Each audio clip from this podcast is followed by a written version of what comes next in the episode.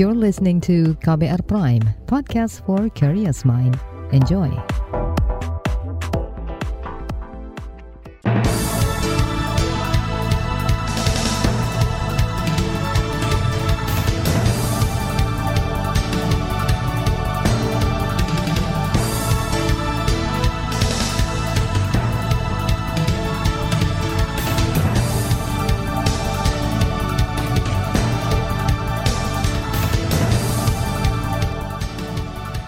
Selamat pagi saudara, senang sekali kami bisa menjumpai Anda melalui program Buletin Pagi edisi Kamis 17 November 2022. Bersama saya Naomi Liandra, sejumlah informasi pilihan telah kami siapkan di antaranya KTT G20 hasilkan kesepakatan perbaikan arsitektur kesehatan dunia. Luhut pastikan proyek kereta api cepat Jakarta-Bandung bakal rampung. Gubernur DIY ingatkan lurah tak selewengkan dana keistimewaan. Inilah Buletin Pagi selengkapnya terbaru di Buletin Pagi. Saudara, konferensi tingkat tinggi KTT G20 yang digelar di Bali menghasilkan kesepakatan di bidang kesehatan. Presiden Joko Widodo mengatakan para kepala negara menyetujui adanya pandemic fund atau dana pandemi. Selain deklarasi, para pemimpin juga telah menyetujui untuk menghasilkan kerjasama konkret di bidang kesehatan. Tadi sudah saya sampaikan, hasilnya satu setengah miliar US dollar untuk pandemic fund Presiden Jokowi mengatakan dana pandemi diklaim akan membuat dunia lebih siap mencegah dan menanggulangi pandemi di masa mendatang. Saat berpidato di pembukaan sesi kedua KTT G20 selasa lalu, Jokowi juga mengajak para kepala negara G20 memperkuat arsitektur kesehatan global pasca pandemi COVID-19. Jokowi ingin agar Organisasi Kesehatan Dunia WHO lebih kuat dan bertaring. Belum ada pernyataan resmi dari WHO mengenai kesepakatan G20 Bali di bidang kesehatan. KBR telah mencoba menghubungi penasihat senior untuk Direktur Jenderal WHO, Dia Satyani Saminarsi, namun belum ada tanggapan. Di sela KTT G20, WHO bersama Kementerian Kesehatan dan Kementerian Pertahanan menyepakati kerjasama pusat pelatihan tim medis darurat di Indonesia. Ini merupakan salah satu upaya WHO dalam memperkuat arsitektur kesehatan di dunia. Kerjasama ini lahir dari perlunya langkah antisipasi bencana alam dan keadaan darurat kesehatan di masa depan, sehingga rakyat di masa mendatang dapat lebih terlindungi. Di pihak lain, kalangan DPR menilai pemerintah perlu menyempurnakan pelayanan kesehatan dan infrastruktur kesehatan, utamanya di wilayah terdepan, terluar, dan tertinggal atau 3T. Anggota Komisi Kesehatan DPR Rahmat Handoyo mengatakan, makin banyak fasilitas kesehatan di wilayah 3T akan menekan kesenjangan atas hak kesehatan. Antara pusat dan daerah pinggiran itu kesenjangannya juga harus uh, diminimalkan atau dipendekkan jaraknya sehingga uh, hak rakyat untuk mendapatkan fasilitas pelayanan uh, kesehatan dengan pemerintah membangun puskesmas-puskesmas baru itu suatu langkah yang sangat bijak dan sangat tepat sekali. Anggota Komisi Kesehatan DPR Ahmad Handoyo menambahkan peningkatan sumber daya manusia SDM kedokteran juga dinilai belum merata. Selain itu, dunia pendidikan untuk kedokteran juga belum memadai. Sementara itu, Dewan Pakar Ikatan Ahli Kesehatan Masyarakat Indonesia IAKMI, Hermawan Saputra menilai Pandemic Fund bisa menjadi instrumen penting dalam penanganan krisis kesehatan di dunia. Sebab menurutnya yang perlu diutamakan dalam perbaikan arsitektur kesehatan dunia adalah urusan anggaran. Hermawan menekankan Pandemic Fund tidak boleh hanya sekedar konsep. Dia mendorong ada aksi nyata dan terorganisir dari para negara G20. Bagaimana struktur atau arsitek itu tidak hanya berkaitan dengan konsepsi, tetapi juga ada implementasi aksi ya, termasuk dari health baik SDM, facility, sampai kepada community awareness ya, atau uh, community empowerment. Dan ini pendekatan yang jarang dipakai dalam arsitek kesehatan itu adalah community organization and community development in healthcare begitu. Dewan Pakar IAKMI Hermawan Saputra menambahkan, perbaikan arsitektur kesehatan dunia juga harus menyentuh pengembangan di masing-masing negara. Kata dia, G20 perlu mengatasi ketimpangan kapasitas antara negara maju dan negara berkembang. Mulai dari riset vaksin, obat, alat kesehatan hingga industri farmasi. Dia mengatakan pengembangan kapasitas kesehatan tidak boleh dimonopoli oleh negara besar saja. Saudara, KPK sebut sektor tambang jadi ladang korupsi. Tetaplah di Buletin Pagi KBR. You're listening to KBR Pride, podcast for curious mind. Enjoy!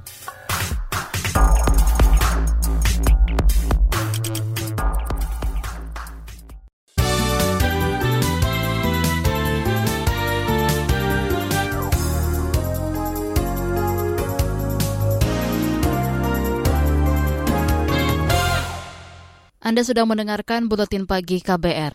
Saudara Presiden Joko Widodo mengatakan konferensi tingkat tinggi KTT G20 di Bali berhasil mencapai deklarasi atau G20 Bali Leaders Declaration. Jokowi menyebut substansi deklarasi yang sangat diperdebatkan dan berlangsung alot adalah mengenai sikap terhadap perang di Ukraina. Pada akhirnya kesepakatan itu disetujui oleh semua perwakilan negara termasuk Rusia. Condemnation perang di Ukraina karena telah melanggar batas wilayah, melanggar integritas wilayah. Perang ini telah mengakibatkan penderitaan masyarakat dan memperberat ekonomi global yang masih rapuh akibat pandemi yang menimbulkan risiko terhadap krisis pangan, krisis energi, dan potensi krisis finansial. Presiden Jokowi menambahkan pemulihan ekonomi global juga tidak akan tercapai tanpa perdamaian. Oleh sebab itu Jokowi menyerukan agar perang dihentikan. Dengan usainya KTT G20 di Bali, Jokowi resmi menyerahkan presidensi G20 kepada Perdana Menteri India Narendra Modi. Beralih ke kasus ginjal akut pada anak, Kementerian Kesehatan Kemenkes mengklaim tidak ada kasus baru gangguan ginjal akut pada anak dalam dua pekan terakhir. Juru bicara Kemenkes Muhammad Syahril mengatakan, hingga 15 November, jumlah kasus gangguan ginjal mencapai 320-an. Dari jumlah itu 199 orang meninggal. Kata dia saat ini masih ada belasan pasien yang dirawat di rumah sakit.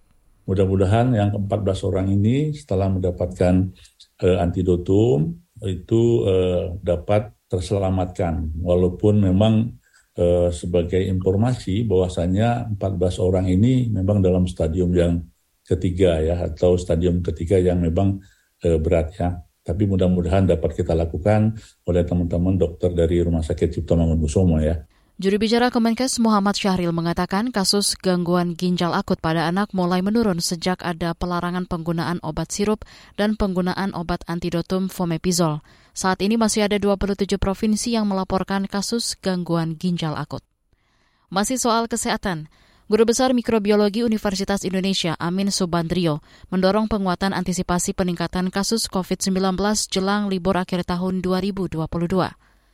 Dia mengatakan tren kasus bisa makin naik saat mobilitas masyarakat meningkat di akhir tahun.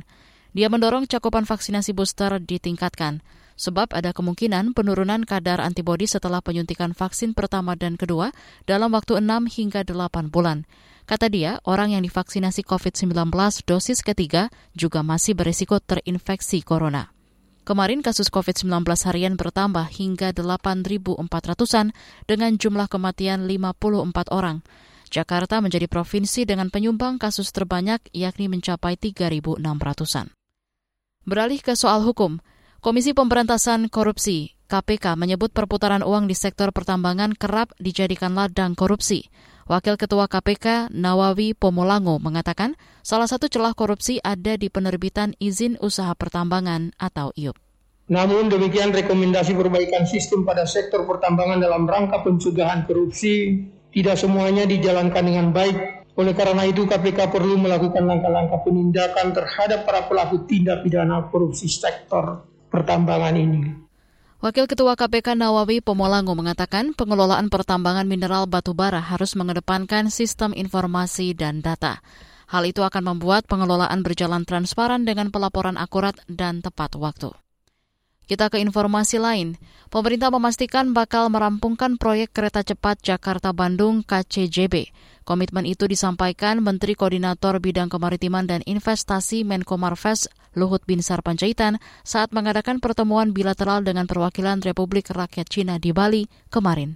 Ini harus jadi dan tidak boleh mundur. Itu adalah tekad saya pribadi untuk menyelesaikan ini. Proyek kereta api cepat Jakarta-Bandung ini adalah salah satu proyek utama Global Maritime Fulcrum dan BEL and Road Initiative yang menjadi landmark kerjasama antara Indonesia dan Tiongkok. Oleh karena itu, pemerintah Indonesia berkomitmen untuk memberikan dukungan penuh terhadap penyelesaian proyek ini, baik dalam bentuk dukungan kebijaksanaan dan finansial sesuai ketentuan peraturan di Indonesia.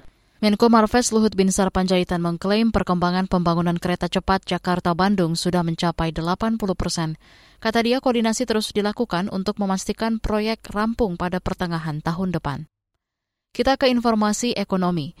Kalangan buruh menolak keputusan pemerintah menggunakan peraturan pemerintah tentang pengupahan sebagai acuan kenaikan upah minimum provinsi UMP 2023. Ketua Umum Konfederasi Serikat Pekerja Indonesia KSPI, Said Iqbal mengatakan PP itu tidak boleh digunakan karena dinilai cacat hukum oleh Mahkamah Konstitusi MK. Alasan yang pertama, Omnibus Law, Undang-Undang Cipta Kerja sebagai dasar cantolan daripada PP nomor 36 tahun 2021 tersebut sudah dinyatakan inkonstitusional bersyarat. Dengan demikian, PP nomor 36 sebagai turunan Omnibus Law Undang-Undang Cipta Kerja tidak bisa lagi dijadikan dasar. Ketua Umum KSPI Said Iqbal mengatakan pemerintah seharusnya menggunakan aturan yang lama, yaitu peraturan pemerintah tentang kenaikan upah minimum. Dalam balait lama itu, perhitungan sama dengan inflasi ditambah pertumbuhan ekonomi. Jika tidak, kata dia, pemerintah bisa mengeluarkan regulasi baru. Saudara, pemerintah akan mengumumkan kenaikan upah minimum 2023 pada 21 November. Beralih ke berita mancanegara, Rudal yang menghantam Polandia disebut berasal dari Ukraina, bukan Rusia. Pernyataan itu disampaikan pejabat Polandia dan NATO kemarin. Pernyataan itu sekaligus meredakan kekhawatiran dunia atas ancaman terjadinya perang yang makin meluas. Dilansir dari Reuters, Presiden Polandia Andrzej Duda mengatakan rudal tua itu merupakan buatan Uni Soviet, namun tidak ada bukti roket itu ditembakkan oleh Rusia. Rudal itu menghantam sebuah fasilitas biji-bijian di Polandia dekat perbatasan Ukraina hingga menewaskan dua orang. Donald Trump akan maju dalam pemilihan umum Presiden Amerika Serikat tahun depan. AFP melaporkan Trump sudah menyerahkan dokumen pengajuan dirinya menjadi calon presiden ke Komisi Pemilu selasa lalu. Pencalonan Trump akan jadi pertaruhan ketiganya mendapatkan kursi kepresidenan. Sebelumnya, ia menang di Pilpres Amerika Serikat 2016, namun kalah dari Joe Biden pada 2020. Beralih ke berita olahraga, 10 wakil Indonesia akan bertanding di babak 16 besar badminton Australia Open hari ini. Tunggal putri terbaik Indonesia Gregoria Tunjung akan menghadapi lawan dari Thailand, Supanida. Sedangkan putri Kusuma Wardani akan mendapat lawan tanggung dari Jepang, Nozomi Okuhara. Sementara itu laga berat juga akan dijalani ganda putri Melisha Russell. Mereka akan bertemu unggulan ke-6 dari Tiongkok, Shangshu Shengyu. Di bagian berikutnya kami hadirkan laporan khas KBR tentang upaya memberantas jual beli perkara di Mahkamah Agung. Tetaplah di Buletin Pagi KBR. You're listening to KBR Pride, podcast for curious mind. Enjoy!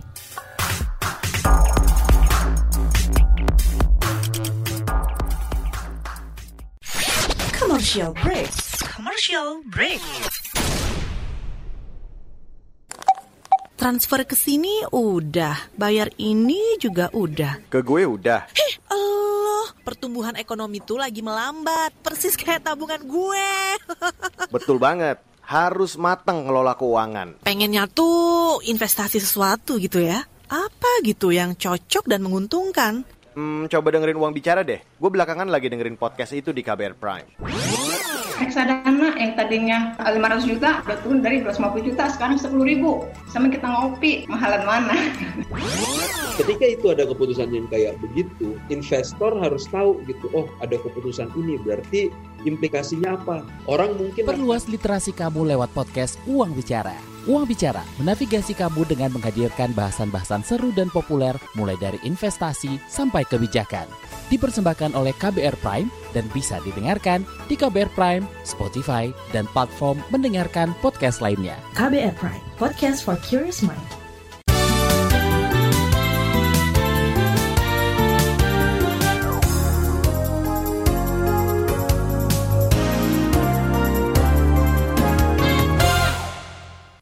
Terima kasih Anda masih bersama saya Naomi Liandra di Buletin Pagi KBR. Komisi Pemberantasan Korupsi KPK menetapkan dua hakim agung sebagai tersangka suap. Mereka adalah Sudrajat Dimyati dan Gazal Basaleh. Penetapan ini diharapkan menjadi momentum pembenahan di Mahkamah Agung MA. Lalu apa saja yang perlu diperbaiki oleh MA? Berikut laporan khas KBR yang disusun reporter Mutia Kusuma Wardani. Komisi Pemberantasan Korupsi atau KPK kemungkinan bakal memanggil hakim agung lain dalam penyidikan dugaan suap penanganan perkara di Mahkamah Agung. Saat ini KPK masih terus mengumpulkan barang bukti dan menggali keterangan saksi-saksi untuk memperkuat sangkaan. Juru bicara KPK Ali Fikri mengatakan ada tiga tersangka baru dalam kasus rasuah di MA. Salah satunya adalah Hakim Agung Gazal Basaleh saya mengkonfirmasi uh, betul di antaranya adalah hakim agung gitu ya. Sedangkan namanya, kemudian perannya, jabatannya begitu ya yang telah ditetapkan sebagai tersangka karena uh, perlu kami sampaikan lebih dari satu orang tersangkanya begitu ya pasti nanti kami akan sampaikan kepada masyarakat pada waktunya begitu. Bulan lalu KPK sudah terlebih dahulu mengumumkan penetapan status tersangka kasus tersebut yakni Hakim Agung Kamar Perdata Nonaktif Sudrajat Dimyati. Saat itu KPK mengumumkan 10 orang tersangka. Upaya memberantas mafia peradilan didukung Wakil Presiden Maruf Amin. Wapres mendorong Mahkamah Agung membuat mekanisme pencegahan korupsi oleh Hakim Agung. Nah, oleh karena itu untuk mencegah mungkin perlu ada mekanisme di dalam Mahkamah Agung sendiri yang sifatnya itu merupakan bagian dari reformasi birokrasi di lingkungan untuk supaya tidak tidak terjadi lagi sehingga tidak ada lagi yang bisa di, di istilahnya itu ditangkap oleh KPK. Mungkin itu yang penting. Jadi pencegahan dari dalam internal Mahkamah Agung itu menjadi menjadi lebih penting ya. Kasus dugaan korupsi di MA membuat Komisi Yudisial atau KY memperketat mekanisme seleksi Hakim Agung. Caranya antara lain dengan menggandeng lembaga terkait untuk mendapatkan profil dan integritas para calon.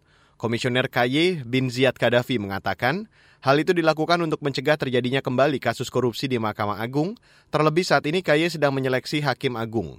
KY adalah lembaga pengawas kekuasaan kehakiman.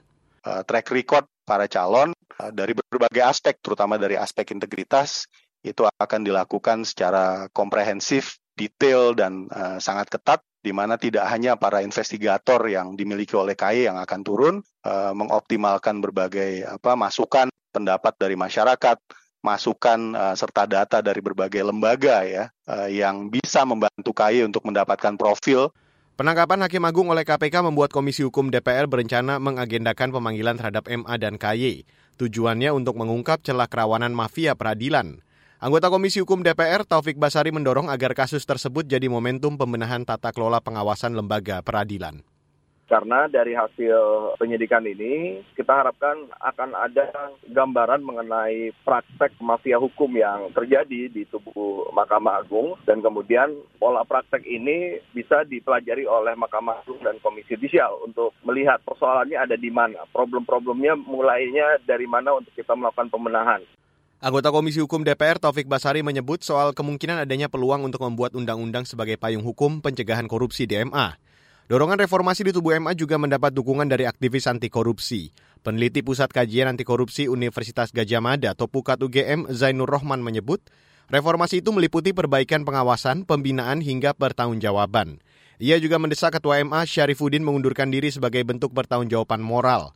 Selain itu, ia juga meminta KPK menelisik lebih jauh soal dugaan keterlibatan hakim agung lain dalam kasus mafia peradilan dalam setiap majelis yang mengadili sebuah perkara di Mahkamah Agung itu kan terdiri dari minimal setidaknya adalah tiga orang anggota dan satu ketua gitu ya. Artinya untuk bisa membeli sebuah putusan tidak-tidaknya maka harus menyuap dua dari tiga. Karena hanya menyuap satu kemungkinan kan untuk bisa membeli putusan tersebut sangat kecil. Sehingga KPK perlu untuk meneliti anggota-anggota majelis lain yang ada di dalam perkara-perkara yang ditangani oleh dua orang hakim agung yang telah menjadi menjadi tersangka ini. Demikian laporan khas KBR yang disusun Mutia Kusuma Wardani, saya Reski Mesanto. Informasi dari berbagai daerah akan hadir usai jeda. Tetaplah bersama Buletin Pagi KBR.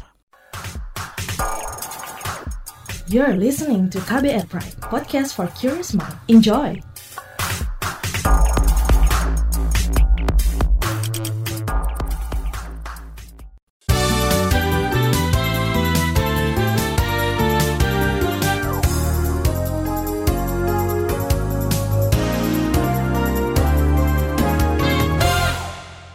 Inilah bagian akhir buletin KBR. Saudara, gelombang kedua manusia perahu yang mengangkut imigran Rohingya asal Myanmar terdampar di Desa Blukatebay, Kabupaten Aceh Utara kemarin pagi. Jumlahnya mencapai lebih 110 orang. Juri bicara pemerintah Kabupaten Aceh Utara Hamdani mengatakan sebagian imigran mengalami masalah kesehatan karena dehidrasi. Kini mereka untuk sementara ditempatkan di rumah ibadah. Ya, dengan kondisi kapal juga yang kita lihat udah memang sudah tua ya, dengan keadaan angin di eh, Selat Malaka juga mengarah kemari. Begitu datang ya masyarakat memang udah udah uh, siaga di sana. Jubir pemerintah Kabupaten Aceh Utara Hamdani menambahkan TNI Polri, pihak Imigrasi dan International Organization for Migration IOM sudah berada di lokasi untuk melakukan pendataan. Sebelumnya ratusan imigran Rohingya juga terdampar di pesisir Kabupaten Aceh Utara selasa lalu. Kita ke ibu kota. Badan Penanggulangan Bencana Daerah BPBD Jakarta mengimbau masyarakat siaga menghadapi cuaca ekstrim. Kepala Pelaksana BPBD Jakarta Isnawa Aji mengatakan cuaca ekstrim diperkirakan akan berlangsung sampai akhir tahun. Puncak cuaca ekstrim diperkirakan terjadi pada Januari hingga Februari tahun depan. Kita harus mengetahui bahayanya dan kurangi risikonya. Maksudnya begini, misalnya dalam cuaca ekstrim sekarang ini, misalnya tidak memarkir kendaraan di bawah baleho ataupun reklame besar, misalnya itu contoh. Atau misalnya uh, menghindari parkir kendaraan di bawah pohon yang sudah tua atau sudah uh, sangat lebat ya. Kepala Pelaksana BPBD Jakarta Isnawa Aji mengatakan Pemprov DKI telah menyiapkan layanan Jakarta Siaga 112 untuk percepatan penanganan bencana. Dia mengimbau masyarakat selalu memantau informasi perakiraan cuaca. Kita ke Papua. Sejumlah mahasiswa dan polisi terluka saat unjuk rasa menolak KTT G20 di Abepura, Kota Jayapura, Papua kemarin. Aksi itu diwarnai pembubaran paksa dan tembakan gas air mata dari polisi. Kapolres Kota Jayapura, Victor Makbon, mengatakan polisi menangkap tujuh orang yang diduga sebagai provokator. Mereka dibawa ke Mapolres Kota Jayapura untuk diperiksa. Dan juga ada personil kita yang luka yang sekarang sedang dirawat di uh, rumah sakit. Yang luka karena lemparan batuannya kita juga melarang. Tetapi kita punya niatan yang baik ya untuk melokalisir untuk mereka tetap menyampaikan aspirasi. Itu tadi Kapolres Kota Jayapura Victor Makbon. Sementara itu salah satu mahasiswa Riko Yemo mengatakan ia bersama sejumlah pengunjuk rasa lainnya dipukul menggunakan kayu saat pembubaran paksa. Riko Yemo mengalami luka di bagian kepala. Masa aksi menolak gelaran KTT G20 karena dinilai tidak memberikan kontribusi terhadap persoalan Papua. Masa justru menilai pemerintah tidak serius menyelesaikan masalah Papua. Beralih ke Yogyakarta, Gubernur Sri Sultan Hamengkubuwono X memberi peringatan keras agar lurah tidak menyelewengkan dana keistimewaan atau danais. Pemerintah daerah istimewa Yogyakarta berencana menyalurkan danais sebesar 1 miliar rupiah ke setiap kelurahan atau desa. Dana itu digunakan untuk mengentaskan kemiskinan dan pengangguran. Tapi kan itu kan harus dihindari. Makanya sekarang lurah saya tindak supaya nanti pada waktu dana desa setiap tahun itu jangan ada penyimpangan. Gubernur Yogyakarta Sri Sultan Hamengkubuwono X memastikan bakal memproses pidana lurah yang menyelewengkan danais. Menurut Sultan, langkah tersebut diambil karena praktik penyelewengan masih ditemui di sejumlah wilayah. Pemerintah Provinsi Sulawesi Tenggara telah memperjuangkan pemekaran lima wilayah agar bisa menjadi daerah otonom baru. Gubernur Sultra Ali Mazi melalui keterangan tertulis mengatakan pemekaran dilakukan guna meningkatkan kualitas pelayanan dan kesejahteraan masyarakat. Gubernur menyebut daerah otonom baru yang dipersiapkan yakni Provinsi Kepulauan Buton pemekaran dari Provinsi Sulawesi Tenggara, calon persiapan Kota Raha dan Kabupaten Muna Timur pemekaran dari Kabupaten Muna, calon persiapan Kabupaten Konawe Timur pemekaran dari Kabupaten Konawe Selatan, calon persiapan Kabupaten Kepulauan Kabaya pemekaran dari Kabupaten Bombana. Informasi tadi menutup jumpa kita di Buletin Pagi hari ini. Pantau juga informasi terbaru melalui kabar baru situs kbr.id, Twitter kami di akun @beritaKBR serta podcast di alamat kbrprime.id. Akhirnya saya Naomi Liandra bersama tim yang bertugas undur diri. Salam.